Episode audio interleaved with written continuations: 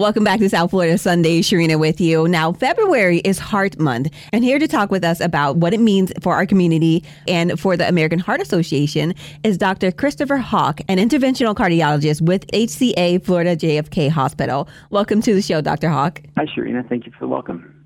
Glad to be here. I'm glad to have you as well. So, can you tell us how long you've been in medicine and what made you choose this career?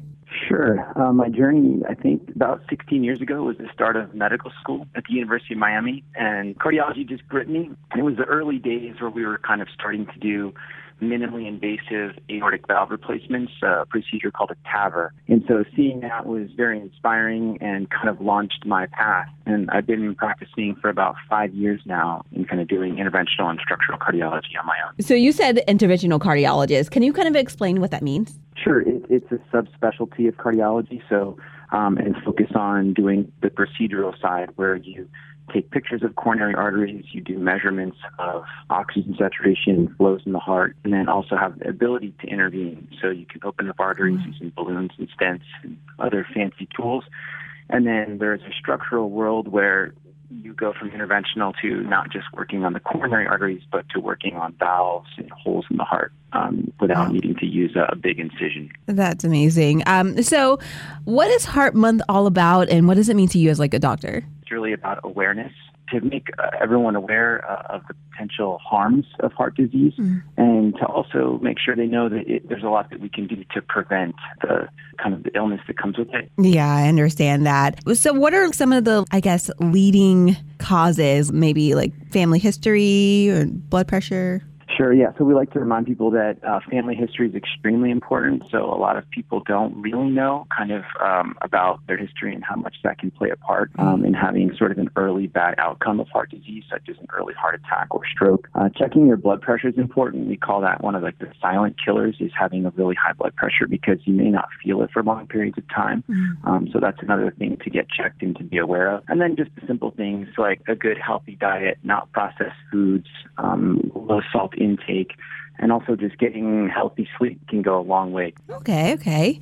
And so Heart Month has a theme every single year. What's this year's theme? It's a cool theme, I think. The theme is Nation of Lifesavers. It's encouraging us all to get a CPR training class or learn uh-huh. the two steps to hand, you know, hands-on only CPR. I think it's important because what we're really trying to target is is sudden death there, and if a lot of, I think, non medical personnel are trained in things that can quickly help save a life in the event that someone does have a witnessed cardiac arrest. It would go, you know, a long way to kind of preventing tragedy. Yes, exactly. There's nothing like, you know, seeing someone in trouble and not being able to help them. So, for sure. I, I think um, CPR is important. Um, and that's one of the major first steps in ACLS training. Um, even basic life support training is huge. Um, but even just knowing that quick and early uh, CPR is incredibly important. I think that the scary thing is people are afraid to push hard mm-hmm. because they think that maybe they're going to hurt the person that is, you know, kind of sick and on the ground and, and essentially dying.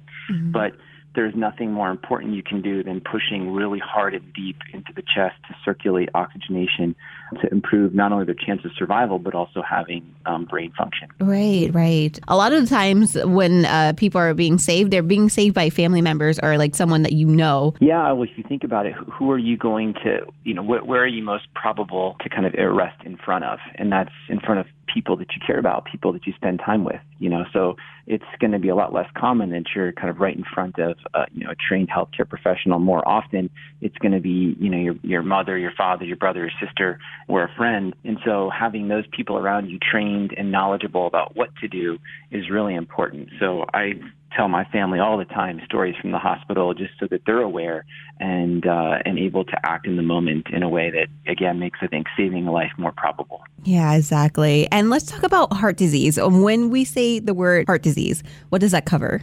So we say heart disease to really cover cardiovascular, which means the heart and the blood vessels involved, and that can um, span, I think, actually multiple subspecialties. It can involve neurologists, it can involve pediatric cardiologists, and then adult cardiologists, mm-hmm. and um, and that spans a lot of different diseases: congenital heart defects, strokes, heart attacks, um, electrical problems like AFib. I think you hear a lot about that from friends if you go right. on TV. So all of those fall under the, the classification of heart disease. And I'm sure like one question you get all the time is what is the difference between a heart attack and cardiac arrest? Because they're different.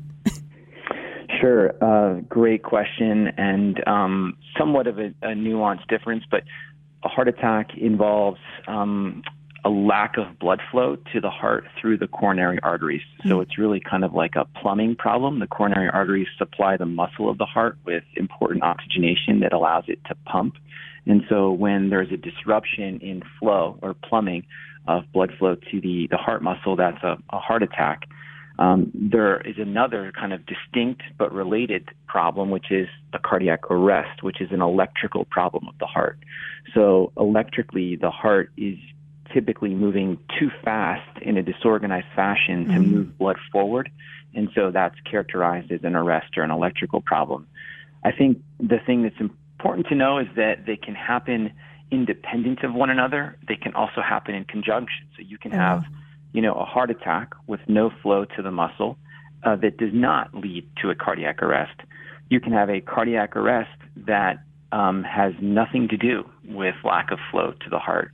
But you can also have a really bad heart attack that is so bad that it can lead to cardiac arrest. Does that make sense? Yes, yeah, it does. Um, so, with someone who's having, let's say, a cardiac arrest or even a heart attack, um, do can you tell the difference, or do they have to see a medical professional to kind of know? A cardiac arrest is a cardiac arrest, and that that's going to be very clear in the moment. They're going to lose consciousness, and they will be pulseless. A heart attack is maybe uh, a bit more subtle and can present typically or atypically. Um, you can have chest pressure, squeezing, um, and it may last several minutes to hours. It may come, it may go. Um, sometimes it can radiate to certain parts of the body, like the jaw or the stomach or the back. Um, it may involve trouble breathing. It may also be somewhat less typical, meaning you just kind of feel nauseous and sweaty and, and not well.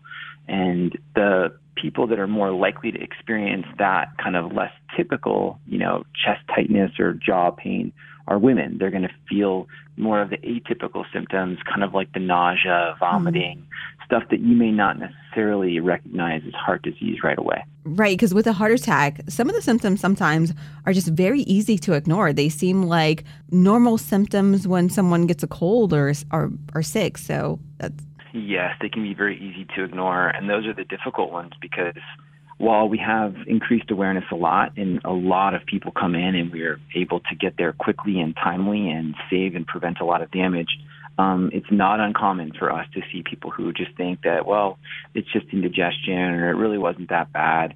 And then we come to find out that, man, they have had a really big heart attack and the heart is, is, you know, severely damaged as a result. And then I've also heard this about heart attacks. Sometimes you get a little bit of a warning. And then if you don't get that checked out or fixed, then it progresses and becomes worse and worse.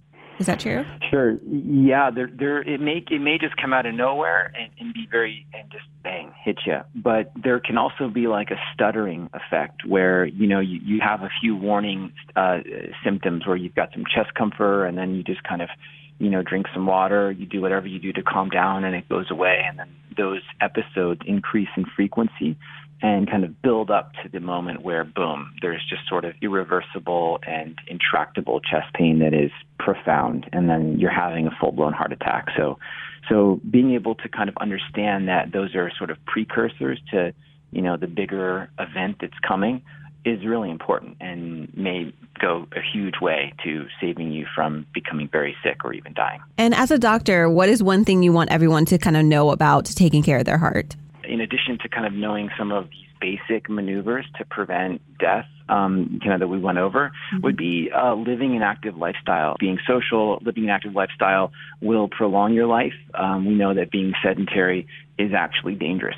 And that could just mean like, you know, taking a walk around your local park or, you know, uh, doing another lap around the grocery store, right? Correct. You do not need to be a hero. And in fact, if you're not a major, you know, big athlete and, and you don't kind of do that, uh, we would strongly recommend against going from zero to 100 and, and just as simple as, yeah, walking around your neighborhood a couple of times a day. Are there any other things that can help, like, prevent uh, you ending up in the hospital with a heart issue?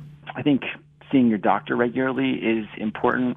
And then I think the other things that we talked about in terms of, you know, don't smoke cigarettes. Mm. Those mm. we know um, have a huge impact. I, I don't know off the top of my head, but I would say that almost half of the time that I come in in the night to open an artery, the patient is a smoker. And so that is a huge risk factor for having a heart attack. But beyond the smoking, it is controlling your blood pressure and potentially diabetes if you have it by seeing a doctor less salt, you know, less processed foods, vegetables, fruits, and then getting, you know, getting exercise in. What are some like innovative things that are happening with heart research and surgeries today? I think that uh, there are two that have come along you know, while I've been kind of practicing, one is a new balloon that actually can shock calcium um, to help us treat and open up coronary arteries. The other innovations really have been around developing new valves that we can put in through holes in the body oh, wow. um, that come in and work um, perfectly for old valves. And so we have been able to do that with the aortic valve. We are working on um, bringing a commercially available new tricuspid valve to the market um, through that can be delivered through the leg. And then multiple companies too have developed methods of treating the mitral valve um, without needing to make a large incision. Things that are happening with heart research is amazing, especially with the surgeries, because before it was like all open heart surgeries, and now like you know someone can go in in the morning and pretty much be released by the end of the day in yes, some cases. it is really, really incredible. It's exciting and it's um, really invigorating to be a part of it. Uh, so, what are some local uh, projects that the American Heart Association is working on in like Palm Beach County right now? Yeah, there's some great grassroots projects in Palm Beach and, and up into the Treasure Coast now. Um, one is a project in Riviera Beach um, where the American Heart is uh, working with clinics on what they call produce prescriptions. So residents can go in for their checkup, and if they've got risk factors for heart disease, can get free meal kits delivered twice a month um, wow. to get healthy foods for their diet, which is a very cool initiative. Um, I think that the association is also um, putting on free exercise classes and then healthy cooking demos. This is also in partnership with um, clinics in, in Riviera Beach, I think the, the Urban Farm. Um, so some really cool local projects there. No, that is amazing. And it's really going to help out a lot of people, especially, you know, just being for them to be able to have access to the foods that they need to live a healthy lifestyle and everything. Yeah, I think, it, and I think it jives with what we've been talking about in terms of healthy diets, exercise, and active lifestyle. And um, and if you want to learn more, PBC at heart.org is a great resource.